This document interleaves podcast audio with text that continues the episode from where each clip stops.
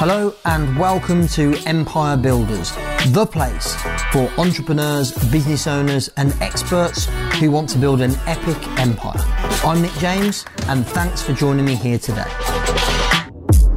In this episode of the Empire Builders podcast, I'm joined by um, my nutritionist, the guy that I've been working with on my nutrition, my diet, my energy, um, Mr. Callum Walker. Welcome to the Empire Builders podcast. Thank you for having me on, my friend. It is a pleasure to talk to you in a different capacity as opposed to just focusing on you and hopefully helping everyone else out. So, thoroughly excited for the conversation. Yeah, me too. Um, so, the main reason why I've asked Callum to be in this episode of the podcast is, um, of course, everyone that listens to this podcast are business owners, entrepreneurs. Um, many are leaders, coaches, trainers, speakers, etc. Um, and I just believe that our energy as leaders, as people that occupy all those roles, is so critical to our performance in business. Um, and I know the reason that I kind of um, decided to work with you and become a client of yours was because I was training for um, a Hyrox event, so like a fitness event.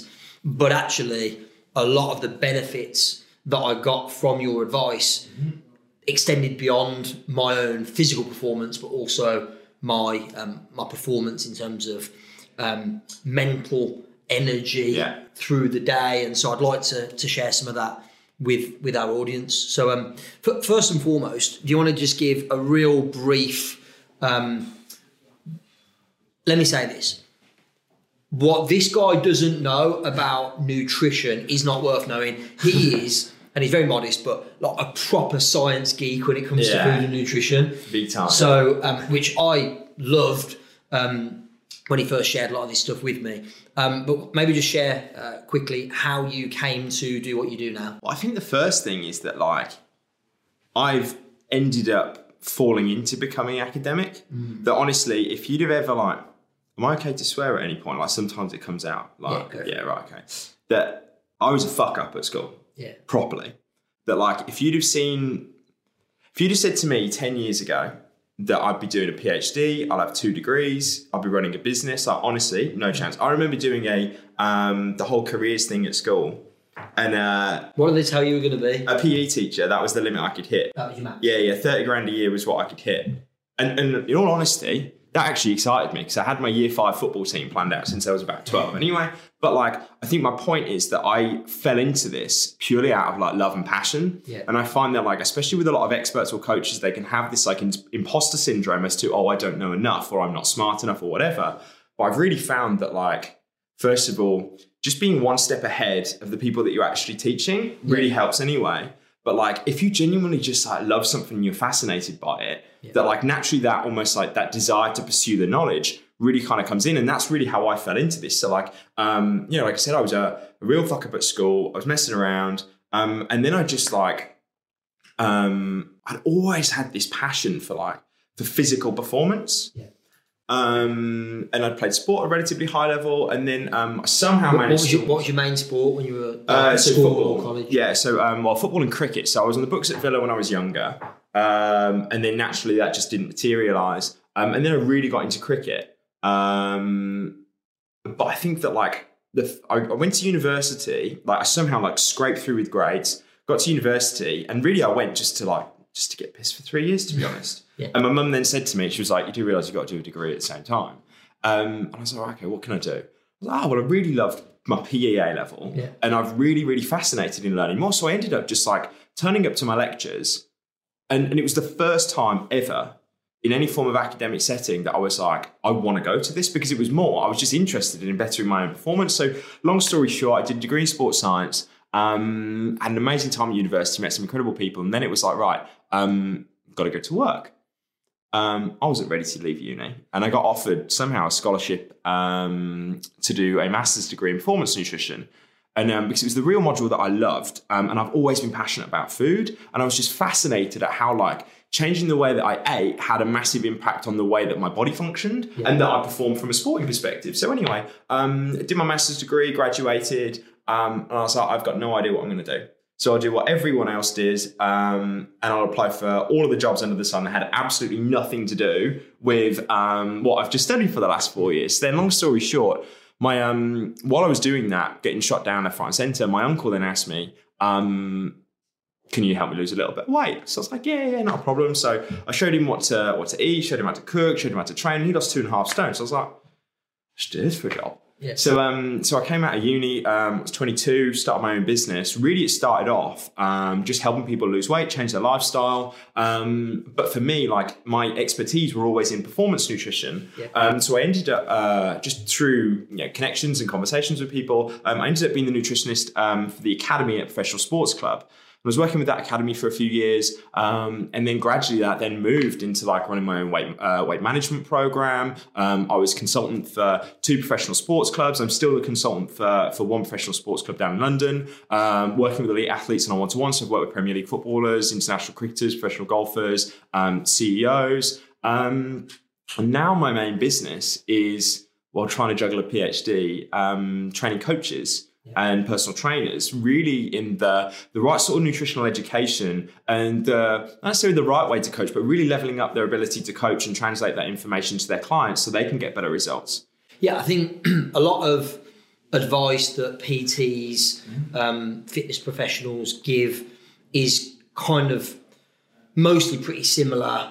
You know, calorie counting, macros. Yeah. So, like, what are because most of the people that are listening to this probably have at some point um, dieted to try and lose weight Yeah. or gone to the gym and had personal training have tracked their macros um, or have you know tried to look at their nutrition and their diet in order to increase either um, sport performance or personal performance so what are some of the the fallacies what are some of the things that you most commonly hear by the way i've been watching your instagram recently and i know you've gone quite you're going quite hard all of a sudden Yeah. on this what you're hearing and the traditional way of thinking about nutrition Is wrong. is wrong. Yeah. So, what are some of the most common things you hear where you just go, Nah. with your knowledge, de- in-depth knowledge of, of science and nutrition, that is just plain wrong. Weight loss is about a calorie deficit. Okay. Fucks me off. So, so hold on. Weight loss. You're saying Hmm. that weight loss is not about a calorie deficit. Right, don't twist my words here because Okay. I'll get I'll get the uh, the stabbing crew aggressive at me. Um, fundamentally, in order to lose weight, you have to be in a calorie deficit, but it Yeah. does not mean that you have to eat low calorie foods to achieve that deficit. And this is where tell, you tell us more. Yeah. By the way, uh, this is not a podcast episode about weight loss. no And having said that, I know a lot of the people listening Yeah. have probably tried to lose weight. Yep. Um, I'm like probably the exception in that I came to you because I wanted to gain weight. Yeah. But um, But we did skinny that while syndrome. stripping your body fat at the same time. Yeah. But but I think you know, it's probably fair to assume that if people are looking at changing their diet, it's probably motivated by weight loss. Yeah. So in your mind, um, if it's not about, and by the way, a lot of these people, uh, business owners, entrepreneurs, will have quite frankly starved themselves to try and lose weight, which of course plummets your energy through the floor, which means you can't operate day to day. Yeah. Um, you know, and that's going to have a negative impact on the results you get in your business. yeah, it's interesting you say that because, like, in order to get success, really, when it comes to, in all honesty, this is what I believe in general and anything in life, but especially from a nutritional point of view with your physical health, you have to have three things. You have to have purpose, you have to have accountability, and you have to have structure. Yeah. So when it comes to the purpose, that yes, okay, let's say that you're you're a business owner, you're an entrepreneur, and and you do feel that like, right, okay, I need to lose weight. Just focusing on the weight alone, it, it might work, it might not. But what I found is that, like, look, for me, that I have to be in shape. Yeah. If I'm fat, you're not going to listen to me. Okay. Yeah. So it's straight up. So that is a purpose, but it's not a strong enough purpose or reason for me to eat the way that I do. Yeah. So for me, You could you could look good. I mean, I know I what did. your diet's like. Yeah. You could look good without eating the way you do. Hundred percent, yeah. But then my motive is not to look good. Exactly. My motive is that my business is. God, I got to be careful that my partner's not listening to it. My business is probably the most important thing within me. Yeah. Like because it's like you know it's my it's my reason for not necessarily my le- reason for living, but it's the thing I think about all of the time, and I want to be successful with it. So I now my motive to eat well, to perform well, to train well, to sleep well, is so I can actually perform well. That there is a direct correlation between how I eat, how I sleep, how I train, and the amount of money I make. Yeah. And, 100%. and so for me, And by the way, you know, I believe that Oh, for me as well. Yeah. And I'm not positioning myself as Yeah. a nutrition expert or a fitness professional. Uh, but even But then. I still believe that there is a direct correlation between those things. Hundred percent, Yeah. and like, and I directly correlate that when I'm eating crap, when I'm sleeping poor, when I'm not training as often, I'm not performing well. I get a little bit more anxious. My decision making skills are suppressed, and and naturally that like you know my my performance in my business drops. So naturally, my motive to actually look after myself is that it's about making me the best possible version that I can possibly be. Because from a business perspective, you look at it as that, like, you know, especially from a coach, whether you're, um, you know, you're trying to be a leader to your clients, whether you're trying to be a leader to, to your team, they they have to respect you and look up to you. But more importantly, they're buying into you, so that like fundamentally. You look at it that it's like with me, I technically run a nutrition course. Yeah. I run a nutrition course on how to get coaches to level up their nutritional knowledge. Now, there's thousands of nutrition courses out there. There's also thousands of other nutritionists that they can get. But more importantly, all of the information I give them, they can get for free off the internet. Yeah. But they don't. Why is that? Because they're buying into me. So if they're buying into me and I'm the, the main product of the business, well, I want to make sure that I'm the best that I can possibly be. Now that is a big enough motive for me to go, right, I want to train well, eat well, and Yeah. sleep well. So they're naturally switching up that mentality away from, oh, I want to eat well to look good. You've then got that emotional connection of I know what happens when I do eat poorly, and then I know what happens when I do eat well. When I eat poorly, when I train poorly, when I sleep poorly, my business goes. Whereas when I do it on the flip side, I'm then brought into pleasure. So again, it's that age-old like human behavior, moving away from pain and moving towards pleasure. Like my my not even just my food, but my my physical performance and my routine and look after myself really is the biggest tool that takes me from here to here. What I'm hearing is for you, it's more than what would be the surface level obvious reason, Exactly that. which would be you are a walking, talking advert for your own business. That would be obvious to me Mhm. as you know, as, as a nutritionist. You should eat well, look good, be the walking, talking advert. But what I'm hearing is actually it's way deeper than that for you. Absolutely. It's about your own energy, performance, ability to make decisions, all the things that trigger, and ultimately your main motivation is so that you can build a better business Absolutely. which is why I wanted you to have wanted to have you on this podcast today because I know that the reason people listen to the Empire Builders podcast is they want to have a better business. What I also believe is that most of the time we focus on marketing, sales, business strategy, recruitment, finance, all of these things that are important if you're going to run a great business, Mhm. but not this one thing over here, Yeah. which actually, in my personal view, and I think you'll share it, probably has a bigger impact on the performance of the business than any of those things individually. Well, it, it makes those things function. Or And- not. Exactly. And this is my point that I'm a very logical guy. Yeah, I'm very scientific. I am very much by the book, but I'm also a very spiritual person. But in the sense of that, like, um, I'm a huge believer that your thoughts become things. Yeah. That really, that like, you know, you are really the creator of your own, um, not necessarily destiny, but like your path. That like, you know, whatever business that you want to build, whatever lifestyle that you want to build, like that is in your control through being able to use this thing. Yeah. Now, so then I naturally think that, right, okay, if this is the key to me making all of this happen and making my dreams come true, surely I would want to make sure that this is operating as best as it can possibly be. Yes. So then again, I then get away from just the overall physical performance to more the psychological impact that like when I'm I eat well to optimize my cognitive performance. Yeah. Because when I'm optimizing my cognitive performance and how this works, I make better decisions. Yeah. I'm also more creative. I'm also able to look at like sales, marketing, um, operations, all of those sorts of things, and actually approach it with a different view. Yeah. So then, like, and there is a direct correlation between what you eat and how your mind functions. But more importantly, you look at things like fear, anxiety, depression. I can't afford to almost like be anxious because I make terrible decisions, and also it's not a nice way to to live. So then, naturally, by looking at what I'm eating, what I'm sleeping, um, sorry, how I'm sleeping, how I'm exercising, and having that routine, it it makes everything so much easier, and also it makes the process so much more enjoyable.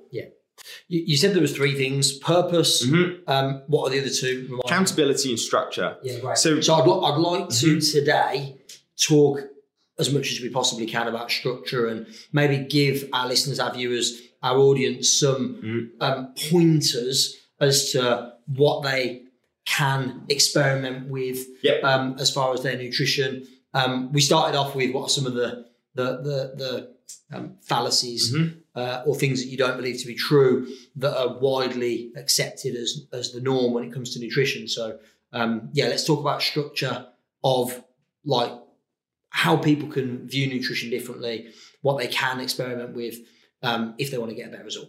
I think pers- personally, look, this will be quite a surprising statement to a lot of people. I'm a coach, I'm a nutritionist, and I operate at a very high level, but I have a coach. Yeah, I well, that shouldn't be surprising. Because and, and I'm a big believer that like we all should have coaches because then we're almost being a little bit hypocritical that we don't believe in what we're selling. Yeah. So my point with that is that I come back to like the my purpose, accountability, and structure. My purpose is my why. Yeah, mm-hmm. like the reason for doing things. Now the accountability comes in two parts: accountability to someone else, Your coach. hundred percent. Because like even myself, I'm very good at believing my own bullshit. So like I have a coach who like naturally when I'm saying, oh, you know, I just didn't have time to do this, he knows my schedule. Yeah. And he knows that I'm also in control of my schedule. So if I'm missing my training sessions, I'm being called out. Yeah. And that is vital for me. But also it's someone to share the journey with. Yeah. So like, you know, I've got a goal that like for myself, I want to represent my country and my sport. He's going to be one of the first people that I call up. I'm sharing that goal. But then you have to have that accountability to yourself and your purpose. So a way of reminding yourself of your why, reminding yourself of the reason for why you're actually doing that and doing that on a regular basis. Now, the biggest thing is then coming on to the third part, which is the structure. First of all, having a coach allows you to ensure that the structure that you're provided with really is tried and tested. Yeah. So it's like, you know, um, again, it's, it's the classic age old, like what Tony Robbins says that if you want to go and do something, go and find someone who's done what you want to do and then model what you're doing. That is the exact same approach to how you should tackle your health and fitness. Don't go it alone. It's it'll it's slower, more painful. Well, and of course, the reason that I um, decided to work with you on nutrition specifically was like I'm not an idiot when it comes to You fitness and well. nutrition. Yeah. Like, you know, I, I always have eaten fairly well um, for the last, what, probably 13, 14 years. I've trained consistently. Yeah. Um, so, like, I was operating at a level, but I also knew that if I was going to go past the level that I'd plateaued at before, there was things that I didn't know. There was things that I didn't understand around well, and I now know from you how to hydrate my body Mhm. properly, um, how to um, increase my physical performance through having better energy, not just doing the stuff that everybody else tells you to do. Um, so yeah, uh, come back to what some of the fallacies like. What are some of the things that you hear when it comes to weight loss or increasing um, physical performance, or even just energy and performance in general that you go like that is just fundamentally wrong. Uh, the, the- the biggest thing is the whole low fat paradigm. That like low Yes. fat foods are healthy for you. That just because it's low calorie or low fat means it's healthy. And this is where it's looking at a calorie very differently. That like the word really when you think about nutrition, like anyone who's listening to this, one of the first words that would come to mind would be the word calorie. Yeah. Now everyone goes on. calorie, higher calorie Bad. means it's going to make me heavier. Higher calorie means more energy. I know. So, what exactly my higher point. calorie Yeah. means like it's going to make me fat or it's going to make me put on weight. Yep. And this is where you then look at like um, the way when you look at the way that we should eat, you've got to look at it from an evolutionary perspective. That essentially we're animals. Yeah. Yeah. That we're animals. I'm programmed to be sat in a cave all day and not know whether I'm going to eat again. Yeah. Like we've only got like if you look at modern times, it's very screwed up because all of this this whole environment, like it's not real. It's been made up over the last like two three hundred years. Yeah. So really, like, and I know Steven Bartlett's very good at, um, sorry, very big on like talking about this, and he talked about it in his book about being human, getting back to being human, and that like you look at it from when we look at the way that we should eat, eat like a human. So we're almost like you look at like breakfast, okay? Big one on here. Here's a little fallacy. Breakfast is the most important meal of the day. Yeah, I've been pumped out for years. Yeah. Okay. You look at the word breakfast, you're breaking a fast. Yeah. It doesn't say you must break your fast as soon as you wake up in the morning. Again, if I threw you out into the jungle, the Arctic, the wild, how often are you going to eat? Could be once a day, could be once a week. You don't know. Could be never again. Yeah. So in that sense, my body doesn't know if it's ever going to get another meal again. But more importantly, our definition of skipping a meal is very different to the body's definition of skipping a meal. Our definition of skipping a meal is, oh my God, it's 11 o'clock. I haven't had my mid-morning banana. Everything's going to go to shit. The body's is, right, chief, we haven't eaten for two weeks. Might want to get your skates on. Yeah. So we're programmed to go through periods of time without eating. However, it's pumped into us. Like you know, you go, you look at like most nutritional gurus or um, you know, or even slimming clubs or whatever. They go, oh, don't miss a meal. Your body will go into starvation mode. Like, no, no. Like again, you, you you think about it. Like I go and throw you back into the Arctic, the wild. How often you're going to eat? The number one thing that I do, I haven't eaten yet. What time is it now that we're doing this? Half twelve. You haven't eaten yet. No. And the reason why is that like That blows my yeah, mind. but I'm not hungry. I've had multiple meals. Yeah, but you need to based on your goals, so that's cool. True, true, yeah. true. So like, and again, horses for courses. What Yeah. works for one person doesn't necessarily work for another. Well, yeah, if I was trying to lose weight and I've I've already eaten Mm-hmm. well two actual meals plus other snacks Yeah, already before one o'clock, but I'm not trying to lose weight. Exactly. So like again, you then come back to what's the purpose behind what you're doing? Why am I in a fasted state? Well, naturally, being in a fasted state gears you up to hunt. You think about it from an evolutionary perspective. So if you've got like, um, again, I'm not saying do this straight away and never, and like I said to you, with like when you think about the strategies we put in place, that you never practice anything during competition. So I bring this to like a, you know, whether you're a speaker, or a coach, or an author, or whatever it is, that like I will always do it in a fasted state. And the reason for that is that if you think about being in a fasted state, effectively that's like me being out in the wild going, you haven't eaten for a while. We need to be on high alert. I need to have my focus at the highest level so that if anything does come along, I can pounce on it. So naturally, the reason why I'm in a fasted state is it optimizes my cognitive performance. So whenever I'm doing like a keynote, whenever I'm doing like um, you know a session for my clients, ideally I will do it in a fasted state because it will enhance my cognitive performance. Yeah. But then it's about being okay with understanding that we're programmed to do this. We're programmed to go through periods of time. But then again, with things like intermittent fasting, it's horses for courses. So, for example, your goal to optimize your performance around like the type of um, you know performance that you're looking at doing, like fasting doesn't really kind of slot in with that. However, if you're looking to solely optimize your cognitive performance, you go right. Okay, there's a time and a place for when I'm going to do that. Does that make sense? Yeah, makes a lot of sense. Um, so if someone's watching this, listening to this, Mhm. and they go, right, okay, I get that losing weight isn't necessarily just about being the calorie deficit. Mhm. I get that, um, or I've heard that um, low fat Yeah. doesn't necessarily mean healthier.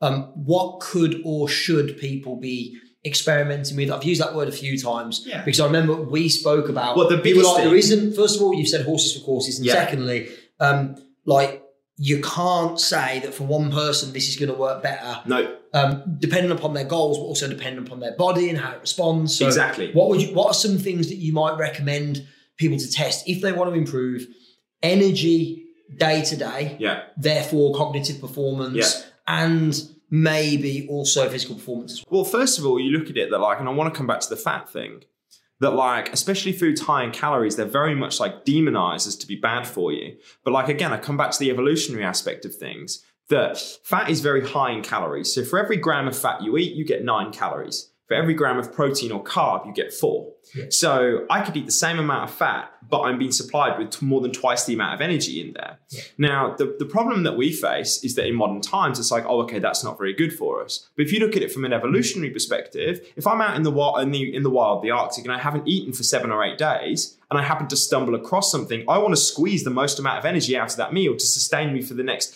seven, eight, nine, ten days. So naturally, So a high fat meal would probably be better. Hundred percent. Yeah. So like things like cheese, cream, butter, like fattier cuts of meat, they're back on the menu and they should be. But the problem is, and people always say, like to me, oh, is this good for me? Is that good for me? And my favorite statement is it depends on the context in which you're eating it. That like if you look at red meat, yeah, why is red meat bad for bad for you? Well, because really fundamentally because it's got high fat content. But when do the when's the most of the time when you eat red meat? You eat in spaghetti bolognese, you've got a high amount of fat in the beef, but then you're having it with a high amount of white refined simple carbs. You have it in a burger. So you have it with white refined carbs. You have steak with chips. So it's the context. So if you just swapped out the, the white carb for lower glycemic carbs, so I'm talking about, you know, more whole foods, and just get back to really eating real food, you will find a massive difference in like um in in how you feel, in your results. But then it comes back to what you were saying about that, like there there is no one size fits all approach. So what works for me will not work for you. Because first of all, physiologically, we're made up very differently. But then secondly, we lead completely different lives. So that's where the biggest thing that you can do is go through feedback from yourself. How you feeling? How you getting on? But I think just one final point with the experimentation aspect of things, I'm a massive believer that don't don't even I'm not saying don't bother, but like you can do it on your own if you want, but personally, just go and find a coach who's going to be able to put something together for you. Because I look at, you know, I was a client of yours. Accountability and structure. Exactly. So, like, you know, again, I look at it and go, right, why did I sign up with you to come into Mastermind? Because there's a guy who's achieved what I want to achieve. He's experienced the problems that I've experienced and he knows more about it. So I want to find out how to do it. That, like, yes, I could figure out how to do it on my own, but it'd take me a lot longer. I'll make a lot of avoidable mistakes. Whereas I can come to you and you can go, look, I did that, I did that, I did that. Don't do that. Actually, this is more proven, tried, and tested. And then let's tweak it and apply it to you. It will just fast track you Yeah. and, and allow you to get that personal approach. Yeah, um, let's come back to the the white carbs versus Yeah. the wholemeal and whole grain carbs because that was a big change in my diet, as you'll Mm. remember. Um, what I will say, I- think a couple of things that I experienced, uh, and this certainly helped. And I know a lot of, from a business and entrepreneurial standpoint, um, I certainly uh, have always battled with the kind of mid afternoon lull. lull, drop in energy. Um, there was a couple of things I noticed, uh, and you'll explain the science behind this. When I switched, because over a 12 week period leading up to an event that I was training for, I, I don't remember eating a single white carb. If I did, it was like once You're a machine, mate. No, no, because I, I, Yeah. went, well, look, I was paying you a lot of money. I know. Oh, so were- I had the accountability. I was I- like, I'm I not actually- going to pay. I'm not going to pay. I actually gave you a discount as well, but No, we'll keep that one. It was worth every penny. Yeah. I'm not going to pay you for the advice and then not fucking follow the advice. That'd be stupid. But so accountability. I noticed a significant change. And look, my training didn't change dramatically, Mm. although I did up it a bit. Um, there was a couple of key things in my diet I changed, which which we'll talk about. The one big one was the switch from white carbs to um, wholemeal, whole grain carbs. Two things happened. One, um, that mid afternoon slump or lull dramatically reduced. Then we made another change, which almost el- eliminated it completely.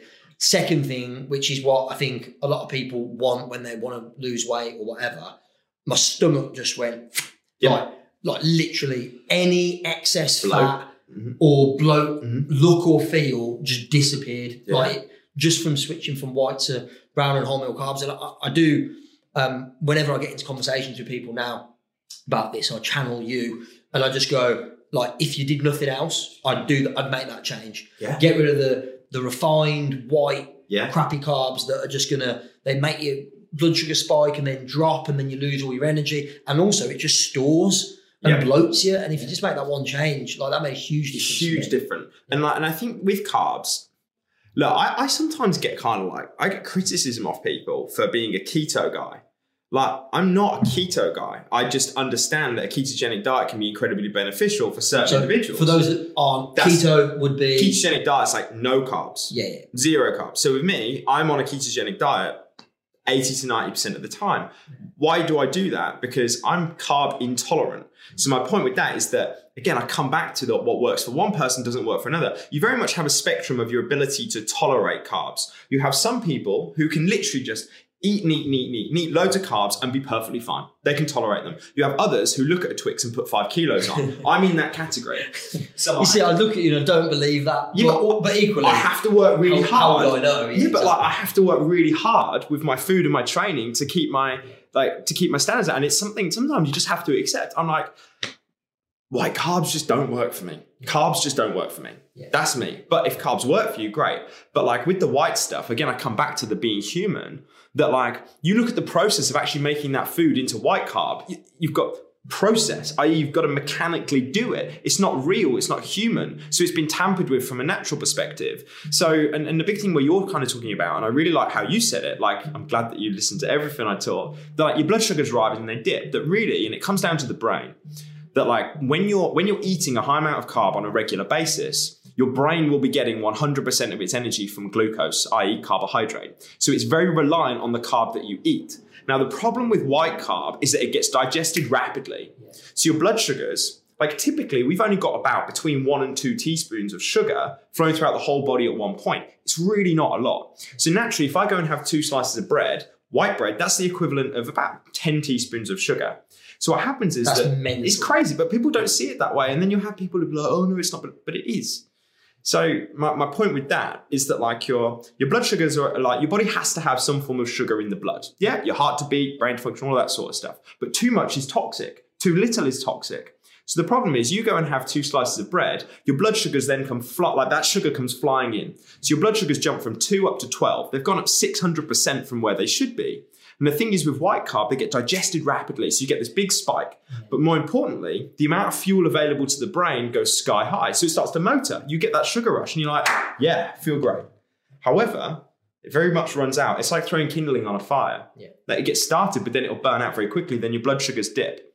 And then in a good portion of people, those blood sugars actually go lower than normal. So then the brain starts to panic because it goes, shit, I might never eat again. So only some modern times I can nip down the supermarket, pick up a sandwich. But if I continue to function at the rate that I was going when I had this amount of fuel available to me, when now I've got this amount of fuel available to me, I'm going to run out of fuel, shut down, and die. So it has to slow everything down to match the amount of fuel available to itself. So you feel tired. You think about what happens on Christmas dinner. And then what do people do? That well, either shut down Or have some caffeine. or now I've got to, I've got to have I've another bar of boost it chocolate. I've got to get back yeah, up. I've got to boost that sugar again and again and again. constant- And of course, this is why you know weight management is so difficult for so many people because you're basically living off addicted And to that's the brain saying, off white carbs. yeah, and the brain's also saying that one, it slows everything down, but then it says, Hey, real quick, I just want to take a minute to tell you about something really exciting we've got coming up here at Expert Empires. When I speak with my clients, with my fellow business owners, entrepreneurs, there are three key areas I'm hearing people want and need help in. The first one is mindset. How do you overcome the blockages, the barriers, the negative thoughts that inevitably come with running a business? The second one is marketing. Like what's working right now when it comes to generating more leads, more opportunities, more inquiries for your business. And then the third one is money when you build a successful business, what do you do with your money? How do you save on tax? How do you um, invest to build long-term permanent wealth? And I've got a number of different advisors and consultants that I go to for advice in these areas. What I've done is put together a brand new private two-day event where I'm bringing my advisors, the consultants, the mentors that I go to, bringing them together to advise you for the first time ever in these three areas. To get all the event details and to find out how you can purchase your ticket at the best possible deal, click the link in the description of this episode. You've got to go out and find me some food. And specifically, the brain craves glucose, so you crave sugar. No one craves a block of butter. Like they crave sugar. So then you're on this constant roller coaster. However, what do we do with you? We switched it up so that as opposed to um, getting this massive up and this massive down, you just drip feed it in. Or with myself, I don't have any form of carbohydrate because my brain runs predominantly on fat. So long story short, I won't get too crazy into the details, but I'm basically fueled on my fat reserve. So I've got a constant supply of energy as opposed to a sporadic form of energy. And, and it's just consistent. So then again, I look at that in time, I probably get an extra hour and a half than everyone else because I'm not tired, I'm not sluggish, I'm not lethargic, I don't have a dip. So I break that down. That's 90 minutes per day. I can't count very well. I can tell people what to eat, but I can't count. That's an extra hour and a half per day. You times that by seven, someone do the maths. You times that by 365. That's a lot of extra time that I've got Yeah, yeah, over everyone else. And that compounds, and you're like, that's just one change yeah, yeah. one change from just binning off carbs at lunchtime. So if, if I could say like what what's one simple step that you could do, as opposed to having a sandwich, a wrap, or like some pasta for lunch, have a salad. Or just have do what we do, nip down to a little mini Tesco or Marks and Spencer's or whatever, get a little bit of a packet of chicken, some cheese, and some nuts, and notice how you feel. Yeah, yeah. The the um the one thing I'd say as well with the switch to wholemeal whole grain, um, I think a lot of people have a belief that it doesn't taste good, but that's just about learning. And this is where you're really good. Is like how do you make stuff like that? Because because look, um, if you gave me a portion of white rice or a portion of wholemeal uh, whole grain rice, this will taste better, So much better. so much better. But so the question is, what can I do to make this taste as good, if not better than this? Yeah. And so what you gave me was lots of like little things, recipes, and here's what's great about what you teach. Generally, fatty stuff tastes amazing. So when you when you la- when you're lathering butter and cheese and cream into your meals, like they taste a hell of a lot better. And of course, um, uh, what you just said as well about cutting out the carbs in your let's say your lunch meal, um, either switching it to brown, um, I call them brown carbs, but wholemeal, whole grain carbs, or eradicating and completely replacing with fats. Like you said, it's an experiment, isn't it? See how you, you, get used to it for one, but then also like it's interesting that you said about like you know the fattier products and the fattier foods like coming into your diet, they taste so much better. That's a big thing that like when it comes to low fat foods, because all the flavor in your food is in the fat. You remove the fat, you remove the flavor. So they've got to sell products, so they've got to put the flavor back in. So what do they put in there? They can't put fat in there. So you'll always find that a lot of low fat products will also have a shit ton of sugar. Yeah. So so with that, like be mindful. But I think that again, I come back to like how I eat. Yeah, that I wouldn't change how I eat. Why? Because I just it's just what I eat and I, and I like it. Mm. That I wouldn't eat. It's like I enjoy having omelets for breakfast. I enjoy if I have breakfast. Enjoy having omelets for breakfast. Having full fat Greek yogurt with nuts, berries, dark chocolate in there. Like that's just my food and I like it. I look forward to it. So it's not hard for me. Like I'm not a slave. And people have this misconception. And when we're talking about like the fallacies of that eating healthy is boring, eating healthy is painful. Yeah.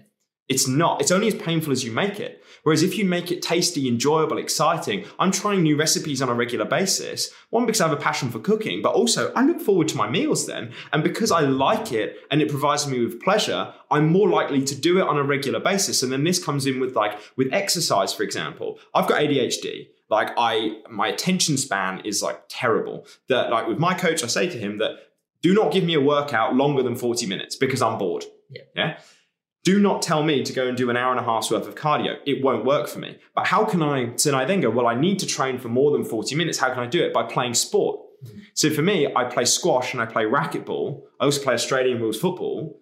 Why do I do that? Because it, it I enjoy it. Yeah. And because I enjoy it, I'm more likely to stay consistent with it. Well, it occupies your brain. Oh yeah, that's It's a like big one. if, if you were a moderator, like maybe I need to do more of this. Like my some of my training now is Mm. like I'm on a treadmill yeah. For prolonged periods of time, and that's boring. So what I would But do, yeah. but like it's because my brain isn't occupied. Mhm. So and you know I tend to try and occupy my brain by listening to podcasts and audiobooks and things like that. But ultimately, that 40, 45, 50 minutes plus on the treadmill I tell you will something feel will- longer than if I was playing football for an hour. I'll tell you something that will revolutionize it for you. yeah. Um, and this has been huge in my routine. Um, going for a run, doing it outside, no headphones. Yeah. Okay. Why? Because it's it's a sense of mindfulness as well. Yeah. You can be with your thoughts. So I look at like, you know, doing my low, longer, low intensity, longer duration cardio. I also go somewhere beautiful. I live by a lake. I run around the lakes and it's like, look, we live in a very stimulated world. Yeah, and we, and especially as entrepreneurs, like you know, our, our minds just constantly like, brrrr. like whether you're running your business through social media, you've got to be in contact with your clients, do this, this, and this, and it can be fast. Getting outside, getting away from the noise. Yeah, if you go outside and add more noise in, you're still overly stimulated. Whereas actually going outside, when I'm running, I'm listening to like the patter of my feet on the on the ground. I'm like noticing nature so much better, and I always feel so much better. But then another thing from a performance point of view, that when you go outside, and one of the biggest things, if there's someone in here who really wants, who's listening to this and really wants to take their their cognitive, their mental performance to the next level, get outside. Why? Well, first of all, from a physiological point of view, your eyes pick up the light. Yeah, your eyes pick up the light, and what happens is that that light then comes into comes into your eyes, and your eyes then send a signal to the brain saying it's daytime, and that increases serotonin production. Serotonin makes you feel good, and it increases that like wakefulness. Yeah. So if you're ever in like creative like funk, if ever you're ever in a slump, if you're writing a book, a podcast, um, sorry, um, some some form of content, you're trying to think of some more ideas, get outside, get access to the light. And you will find everything like changes so much better. But more importantly, I'm able to go for a run for an hour and a half outside because I've got like beautiful scenery and there's a different purpose to it. Yeah, love it. So um, we've talked about a few nutritional things, talked about getting outside. Um, there's two final things that I really want to talk about because of how highly I regard their importance in this whole mix. Um, hydration and sleep. So let's go hydration first. Um, isn't it just a case of drinking more water, liquid? Ah. John, I'm going to ask that question to you. okay, you're now testing me. Always. Yeah, so well, what I learned, my perception of what I learned, at least, this is what I retained in my brain, is that because I drink a lot of water, always have. I, Yeah. I've always drank a lot of water. This is why I asked I'm you going, because of- I, yeah. like I go, I am as well hydrated. I would believe that I was as well hydrated as I could possibly be. Mm. So I drink a shitload of water. From the minute I wake up to the minute I go to bed, I'm drinking water every day. So apart from when I have the occasional drink of alcohol, then I know I go dehydrated, but generally very hydrated. Um, and what you helped me realize was you can, if you just pummel water into your body, it's just going to process it and flush it out the other end. It's not actually going to, you're not going to retain that very well Yeah. unless you supplement either through food or supplements Yeah. to make your body retain more of the hydrates. spot on. Exactly that. That like you know, it's almost like not a case of just drinking water because you can take on too much fluid too quick. You take on too much too fast, the body panics and goes, "Whoa, Yeah. too much, too quick, get out." But that's also like a nice little by the way, metaphor. when, when, and look, I have in the past a lot and still occasionally now, when you go out and drink alcohol, yeah, now, like, you'll probably, depending on what you're drinking, consume more liquid Yeah. in a short period of time than you would normally ever there you go. eat You think about like a So what happens? Yep. You piss a lot, basically, without being graphic. It's like it Yeah. flushes out your system, right? Yeah, because you look at a pint. Like you know, you, you drink, especially the first one. It always goes down very quickly. Yeah, yeah. Like you know, you get to five, six, seven. I mean, I haven't seen five, six, seven for a fair few years. Like my tolerance I, is like I in can't the toilet. get, I can't no, get I to can't. five, six, seven. No, I mean, I had I had two on God's honest truth. Was it two weeks ago? I don't drink a lot purely because of um, not because of like oh I'm prim and proper. It doesn't work for me mentally. I feel sluggish, lethargic, all of that. But I had two beers and I was like, oh my god, like I'm I'm I'm lit. I'm literally like flying here. But um, but again, you look at like how quickly that goes down. Don't see the beer as a beer. It's actually 568 milliliters of water with five percent bit of alcohol, but it goes down so quickly. So then you break the seal. Yeah, alcohol has the diuretic effects, but you've taken on loads of fluid very quickly, and it's the same with coffee. That you think about it, it's just um, a teaspoon of coffee with 400 ml of water in, but you drink it very quick because it's hot. So you want to get it down you. So like, I'm not saying like make your coffee last an hour, um, but like with your water throughout the day, the best thing you can do is go by your urine color. Now, most people have this misconception that if it's completely clear, I'm hydrated. Well, actually, if you look at your glass Which, of which, water, way, was my belief. yeah, hundred percent. But if you think about it, if it's completely clear, what's come in's come out. Yeah. So actually, you want to go for like a, a pale yellow, almost like a straw yellow color, champagne yellow. That means that whatever you're doing, just keep ticking along at that sort of rate. That's fine. And it By the way, this is not advice to just drink a lot of champagne no, in, order to, in order to keep that in order to keep that colour. Yeah, but and, and like you know, and but you find from a hydration perspective that like you think about it, like your blood, yeah, your bloodstream is transporting fuel, it's transporting nutrients, it's transporting oxygen. But what is your blood? It's water painted red, effectively. So if I go right, if I want to optimize the transport of all this sort of stuff, what's it made of? Water. I want to make sure that I can optimize the transport of it by drinking correctly. So really, when it comes to like um you know, again, I, I know that I'm almost like applying this from like an athletic setting to um to almost like you know kind of general advice. But like, there's three key things with hydration. You're looking at composition, volume, and rate of consumption. So you're looking at like composition. Ideally, if you're like, so if someone's doing any form of exercise, for example, like why do we drink hydration tablets? Because it's got salt in it. And what salt does is it increases your ability to retain fluid. So naturally, if you are someone who finds that like you know you really want to optimize your um, your hydration status, then like taking on some form of electrolyte supplement. Um, again, not plugging anything, but I use um, Science in Sport Hydro. I have no affiliation with that company, um, but they're the the best tasting ones. They're also like you know high in sodium, and just gradually drip feeding some electrolytes in throughout the day will make a massive difference to your hydration status. So you're looking at like the composition, getting some form of salt in there. Then you're looking at like your volume. Again, I tie that in. Volume and rate of consumption really come in with like your urine color. You know, drinking slowly, drinking gradually, and getting used to your sort of pace. And this is where I think that with anyone who's really trying to take their physical performance to the next level, the best thing you can do is really go on your own feedback. How you feel, what's going on, and I think you're excellent at this. That like you you would uh, use the word experiment a lot. You're you're very self aware of how your body works. You're like right, okay, and you can very much tie that. I felt like that. Oh, but I did that, and I did that, and I did that. So getting that like that physical awareness, that self awareness, allows you to then course correct as you're going along. But then I come back to it that tying yourself to a coach. And I know that, like, I've said this a lot, but I can't stress how important it is because that coach gives you the accountability and the structure. It's like, for example, I had someone the other day ask me, um, they, they, we're having a conversation. They said, I really struggle with meditation, like, really struggle. And, um, and I said to them, I said, look, I used to do the same thing. I really wanted to meditate. I knew it'd be good for me, but I couldn't do it. And I bought Headspace, I bought Calm, and all that sort of stuff. And it was like £10 a month. Um, and the thing was, it was too easy not to. Yeah. Because I'm like, right, well, I've done 28 years without meditating. My life's been all right. I can carry on. However, what I did, and this sounds a little bit silly, I went and bought a meditation course for 500 quid. Yeah. I'm going to show up. Yeah, now you're more committed. You're more Bang on. invested. I'm accountable. Yeah. I'm going to make this work. So now every morning I do my meditation. So yeah, people look at it and go, oh, that's expensive. But what's the cost of not doing it?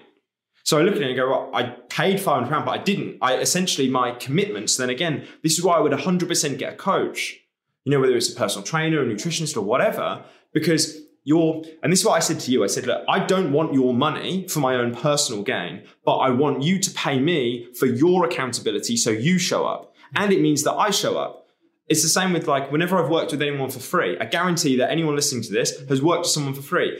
They don't show up, they don't put the work in, but more importantly, you don't show up and you can cancel. Yeah, it's the same with cheap gym memberships. Yeah. Like the fact is, it's 10, 15 quid a month. No, most people don't go. It's not painful. No, like, and which is why why I say a lot. The more people pay, the more they pay attention. Absolutely. Um, and of course, that's why you champion getting a coach, personal trainer, um, and why I, on the flip side, champion you should charge premium rates and prices for your products and services I came onto Mastermind. I'll never forget you saying. use it. I came onto Mastermind and the actual payment of and the pain of that money leaving me, regardless of anything you taught me, Yeah, yeah. immediately set in my mind, I'm gonna fucking make this work. Yeah. I'm gonna put the work in. So that like that transaction, it's not about, and that's where it's switching away from like it's not loss.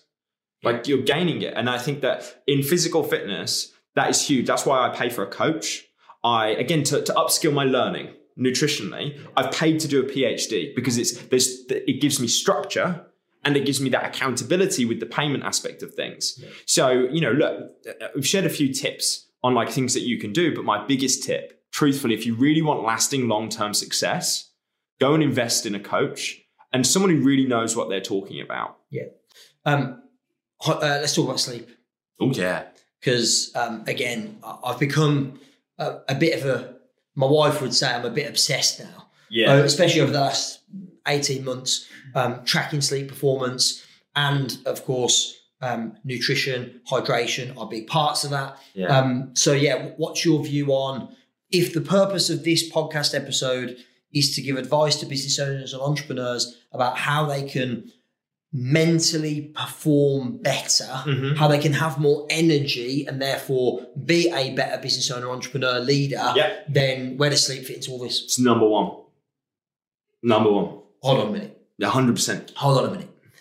You're a nutritionist. Yeah. In other words, you tell people what they should put in their mouths. Yeah. Yet you're saying Yeah. that sleep's number one. 100%.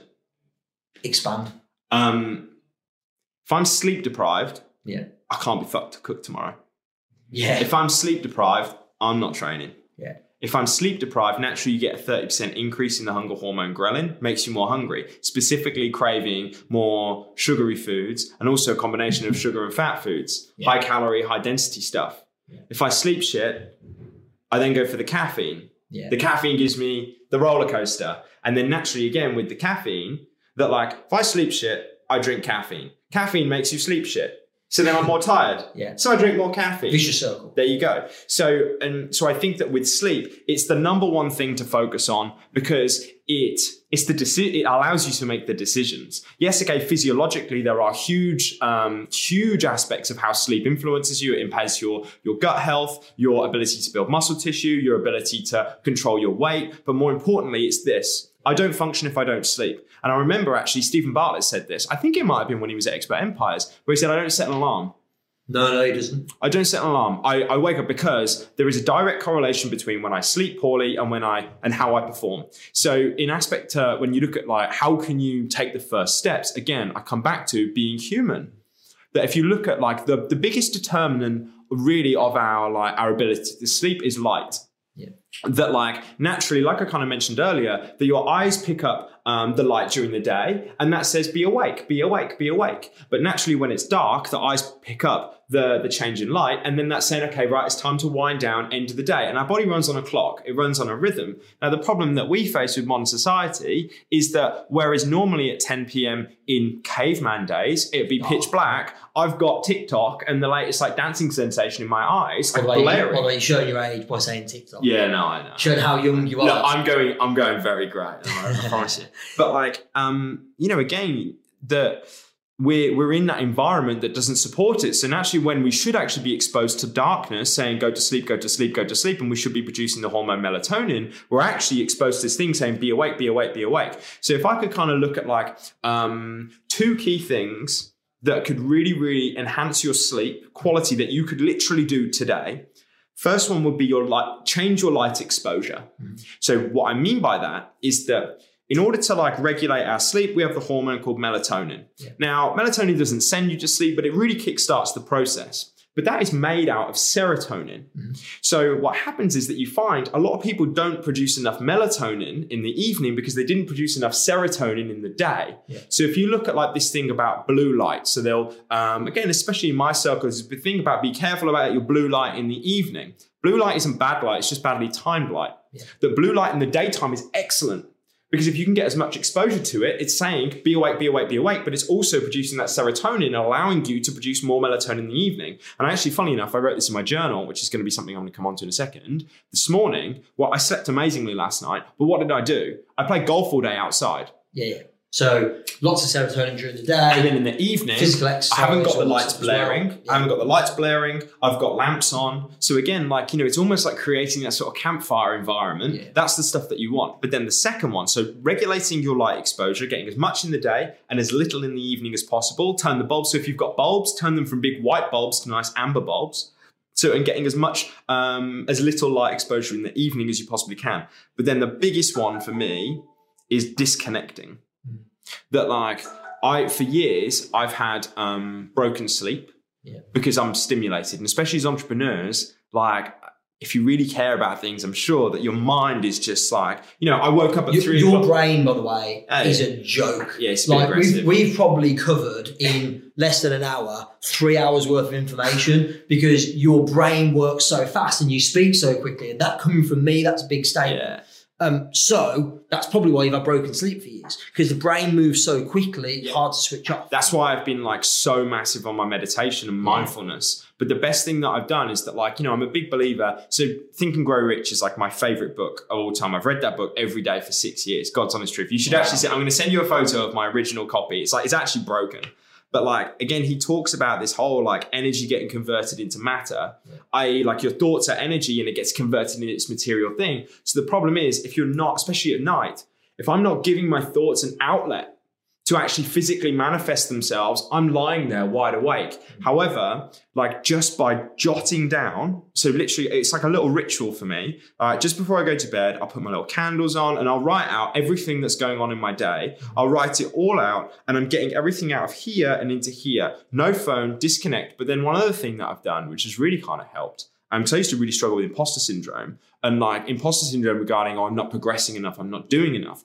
What I've done, and I learned this off Matthew McConaughey actually in his book Green Lights, that like I actually write down every single thing I've done that day, even if I've, I've done a shave, like I've had a shave or whatever, because then I've got this long list of, oh my God, like I'm very good at focusing on the lack of in my life, Yeah. as opposed to actually look at all of the stuff I have done Yeah. while also delivering for my clients. And I see that, and that like reflection allows me to feel better about myself Yeah. and go, right, do you know what? I'm actually doing all right. But coming back to that, just noting, getting everything out of here and into there really allows you to just decompress. Like you've got no stimulation, no noise, and really disconnect and wind down. No phones, no um, no music. Yeah, okay, you can put some like meditative music on or whatever, but just that almost like winding down really allows you to just get into the process to go, right, time to time to shut off. Everything's out of here. Anything that's going to cause me anxiety or stress tomorrow, I can't do anything with it now. Literally can't. So I'm going to write it out on there, and I'm I'm prepared. I'm tackled, and also I'm very emotional naturally. So by writing it all out, it allows me to like almost. I'm a big extrovert that I have to like to make sense of things. I have to voice them. So if I'm on my own, I don't really want to talk to myself, but I can almost like do that there. Yeah, it gets it gets it out as if there was somebody else there, and even if there isn't, it gets it out. Yeah. Um, final question: Mhm. S- tracking sleep. What are your views? Ah, Because we, we spoke about this, this a is what me and you spoke about. yeah, we did. Yeah. Um, I'm not a fan because Why? I'll tell you why. I used to do it. So I'd wake up and I'd be like, oh, God, I feel amazing. I've slept so well. I feel refreshed. I actually feel like a Buddha. And then I look on Whoop, Yeah. four percent. Other, other sleep trackers are available. Yeah, yeah, yeah. I look on Whoop, four percent recovery. I'm like, fuck me, I'm knackered. I'm so tired now. Yeah, it's, it's like you felt good, but then Placebo. based on what you were seeing, Yep. made you feel different. Yeah. So my Um, But, po- sure, but surely isn't sometimes the opposite true as well? yeah, So you might wake up go, okay, Feel I don't feel rubbish. amazing, Mhm. but then you see sleep track and go, oh, you well recovered, and then that makes you feel better. I think it can be useful for you to be able to like. I think first of all, you look at it and you go, look, they're not 100% accurate, so you can't like fully um, attribute everything to it. But I think what it can be useful for, which is what you use it for, is almost like trying to find patterns. Yeah. We're going, right, okay, I can look at my data over the last four, eight, 12 weeks. And then I buy again, and this is where writing in a journal everything you've done, I can then see that, right, oh, do you know what? When my deep sleep's gone um, gone bad, I was drinking a lot of caffeine then. When like um, my REM sleep was suppressed or my sleep was broken, I was drinking a lot of alcohol then. I was noticing I was going to bed a lot like later. What was I doing during that period of time? Oh, okay, right. So maybe there's something I need to change with my schedule when it comes to work. That I've been working late nights all of the time. So it can be useful for that. And that's where if you're going to use it, use it as a long-term tracker as opposed to using it as like something to change in the moment. Yeah. So the advice you, advice you gave me, which was great, because I've been tracking for probably 12, eight, well, more than 12, less than 18 months, probably somewhere in that range. Um, and I, I can now predict with a fair degree of accuracy based upon what that day has looked like, what time I've gone to bed, and what time I know I'm waking up. I can probably predict with a within a five percent Mhm. ra- range what the what it's going to tell me because because I've observed the pattern over such a long period of time. And the advice you gave me, which what I do think was brilliant, was um, before I was competing, you were like, take it off, Yeah. don't wear it. And I was like, why? And you went, because when you wake up the day of the competition or even the day before the day of the competition, you're going to look at your tracking and that can only lead to a bad thing. Like if the tracking's good, you're not going to feel any better than you feel. But if, if it shows that you've had a bad night's sleep and also like when I competed somewhere, not at home, like not in Birmingham, um, in different cities, I'm sleeping in a different bed, in a hotel. I can't control the environment as much. Like I've been traveling, so you know maybe my routine's been a little bit different. The chances are my recovery or my score is going to be a little lower than usual, and that and that's just going to have a negative placebo effect um, on my performance during the day. So I've done, and I've done it ever since. So I think since since we had that conversation, I think I've done three competitions, and every single time I've taken that approach, and I'm pleased I did because it, it got rid of um, a friend of mine who um, I, I compete alongside a lot. Um, he actually said to me the morning of uh, a competition not that long ago, he was like, "Oh, like my sleep tracking last night was rubbish," um, and like so, you know, it, he basically was saying, like, I don't believe that my body's in its peak condition to perform. And I was like, I don't even know Yeah. because what I do know is that if I tracked and had come up with a low score, mentally I'm now worse off than I would have been. Yeah, and I, and I think that this we're talking about physical performance here, but how this would apply to people listening to this is if you've though. got It's if the you've got a keynote coming up, Yeah. if you've got a big event that you're delivering and you need to perform because it comes down to performance. Performance isn't just physical. Like, well, actually, do you know what? Mate, even even Yeah. day to day, like because mm-hmm. of course not everyone listening to this runs events and stuff, although I do. But if you're if you've got a big sales meeting that next day or a sales conversation and you want to be sharp, look, you want to be sharp and at your best every single day. So I, I can definitely, I think once you've got an awareness of the ingredients that contribute to better sleep, worse sleep, and that's why I think tracking is helpful, then maybe is it that helpful to track all the time? Maybe not. But that's where you use it to begin with. It's good to it's useful to identify patterns and things that need potential tweaking. But off the back of that, it's like right, you know your stuff, go and execute. Yeah. So like you know, and I think this is where I then come back to almost like a performance mindset in general. That like, I work with a lot of uh, elite athletes. I still do. Um, You don't and- categorize me as an elite athlete yet. Let's say that. Yeah, you, be, you, but- right. I come back to Well, that. that was a joke. You have, no, I know, I know, but I come back to athlete. Athlete's a mindset. yeah, I know some. Most people assume athlete with skill set, whereas I know some incredibly skilled um, athletes, professional sportsmen and women who are not athletes, they don't have that mindset. You have the athlete mindset. So my point with that being that like you are focused on your performance, that all of the things that I would categorize as an athlete, you have that mentality that you're disciplined with your sleep, you're disciplined with your food, you're disciplined with how you look after yourself from a mental perspective. You understand that like, right, okay, if I want to grow things, I want to be attached, like I'm, I'm conscious of my environment, all of that sort of stuff. So one thing I would really look at, and it's been a massive difference for my own performance, and I'm not on about physical performance, I'm not about performance at work. Yeah. It's seeing myself as an athlete and operating as an athlete. So that also comes in with recovery. Yeah. That if I'm working with an athlete, so for example, with you, what were the majority of the strategies we were putting together? They were about optimizing your recovery. Yeah. yeah. They were optimizing your recovery. So if I've got an athlete, I'm not going to say, go and train for 16 hours of the day. No. we go, right, okay, actually, time to push, time to pull. Yet as entrepreneurs, we go and operate in the complete opposite way and go, right, okay, we've got to run ourselves into the ground. Push, push, push, push, push, push, push fucked. Yeah. As opposed to actually looking at, so it's with me, one of the metrics that I use to actually measure my success in business, this is going to sound silly, but it's how many times a week I play golf. Nice. Why is that? Because when I'm on the golf course, I'm with my friend, no phone. Yeah. I'm outside, and it's and it's also me giving myself permission to go right. Okay, take some time out of the business, and also it's time to recover, pull back, and then I can go again. Yeah. Nice. So, um, so with that, really kind of like taking on that sort of mentality of how an athlete would actually work will have a huge impact on your performance. And, and I think one of the biggest things that is why are you motivated to follow everything that I said? Not necessarily because it came from me and I said it in a real fancy way that was said with certainty, because you felt the benefit of it. Yeah. So then you're like, you know what? I feel better. And when I don't do that stuff, I feel like shit. So I'm not going to do it. Yeah.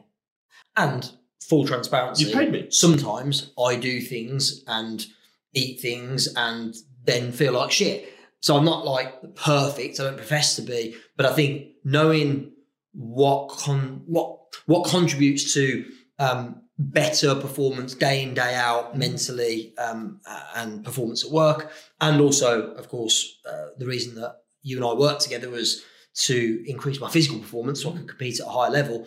I think knowing those things puts you in choice. And I think, and, and I think what you've said about um, investing financially, time, coaching, 100% agree with it. I think one final point I want to put on what you just said is that, like, look, with me, I'm a nutritionist. I have to eat well. I'm incredibly invested in my physical performance. I still like to have pizza. yeah. I still like to have a beer. Yeah. And those things are important. So then again, it's managing your expectations of yourself by being like, right, actually, it's okay to do those sorts of things. And I found that like there's this massive, um, and I think that especially in the nutritional world, there's a very, very, very poor relationship with the word restriction. Restriction is just seen in the bad sense. However, actually, that like for me, I love my um my Vice beer. Yeah, it reminds me when I'm going sweet um when I went skiing, and it's like I've told you this multiple times, but like I'm very very particular about. It. It's almost like a little ritual when I manage to have it. That like I'm having it, I'm like, oh, this is beautiful. I love it for the taste of the beer, not the alcohol. But if I drink that every single day, it loses its like yeah it's not special exactly. So like i found that if i go too long without doing it then i feel the effects of it. But i found the sweet spot for me has been every seven to ten days i have one of those or i have like a list of something that's on my that my list of it's my thing treat yeah yeah but like my thing so it's like for example I don't have a sweet tooth. Chocolate doesn't do anything for me. Yeah. I'm a crisp monster. I'm the same. So it's like if me and you are having a chat now yeah. and I'm tucking into a bag of 12 bites, I'm going to be pissed off of myself because yeah. it's not doing anything for me. Yeah. Whereas you go and throw a family bag of tangy cheese Doritos with the dips, I'm flying through it and I'm like, you know what? I'm okay. But it was worth it. Yeah. Because you enjoyed it. Yeah. Exactly. Um, we could talk all day, especially about um, some of the stories you shared with me. A lot of your clients are professional cricketers. And so let's just say some yeah. of their cho- these are professional athletes, and some of their choices uh, around food and drink and stuff can be questionable. Yes. But what was really cool was some of the things you taught me about. I'm going to leave everyone hanging, so we're not going to go into no. them. Some of the things you taught me. Let's just say that might aid recovery after consuming foods, drinks that maybe don't um, yeah. necessarily uh, aid performance. Um, yeah. there's a lot of cool things you can do that that certainly um, help you recover a lot more quickly. We'll leave We're talking about our little alcohol, little the post what's gone out on alcohol strategy. Yeah, I, I that was- remember getting that was text amazing. going, Nick absolutely loves you. And I'm like, by any chance, did he follow the strategy after his nice big night out on Saturday night? Yeah, and, and I also went, I love you because you've because it saved me. I went, but I also hate you because it means that now I know I can get away with I it. Anyway, um. Callum, thanks so much for joining us. Um. I hope this has been valuable to those that are listening, watching. Um, if people want to follow you on social, uh, learn more from you, get in touch, how do they best do that? Um, so two ways really. Um, so mainly I run everything through Instagram. Yeah. Um, so my handle is CW underscore nutrition. Yeah. So Callum Walker, you'll see my We'll, um, we'll pop that in the show notes. Yeah, my bio will be nutritionists for coaches. Um, so again, I put out loads of daily tips um, surrounding like things that you can do to optimize your performance. I very much like document my journey with my own physical performance as well. So a lot of it is like lessons, not necessarily just scientific stuff. Um, and then also I have mailing lists. So I have um, I send out a daily newsletter. Um, I call it figuring out. Um, so figuring it out, which is really about like the the lessons and memoirs around how I can figure out my own physical performance, but then also you know the the entrepreneurial journey that can be quite challenging. So um, again, best way to do that would be just to, to click on the link on my Instagram bio. Um, and I hope that you can just enjoy my content. And if you've ever got any questions on anything um, regarding your own stuff, just just drop me a little voice note on on Instagram. I'll always get back to you. So Cool. So at CW underscore nutrition, we'll put it in the show notes. that's the one. Uh, make sure you give Callum a follow and uh, check out his content. Amazing. Legend. Thanks, mate. Thank you so much, my friend. Thank you. Okay, that's it for today. Thank you so much for listening to Empire Builders. Please subscribe, leave us a review on Apple, on Spotify, on other platforms, and uh, share the love, tell your friends. Remember, till next time, the more you connect, the more you collect.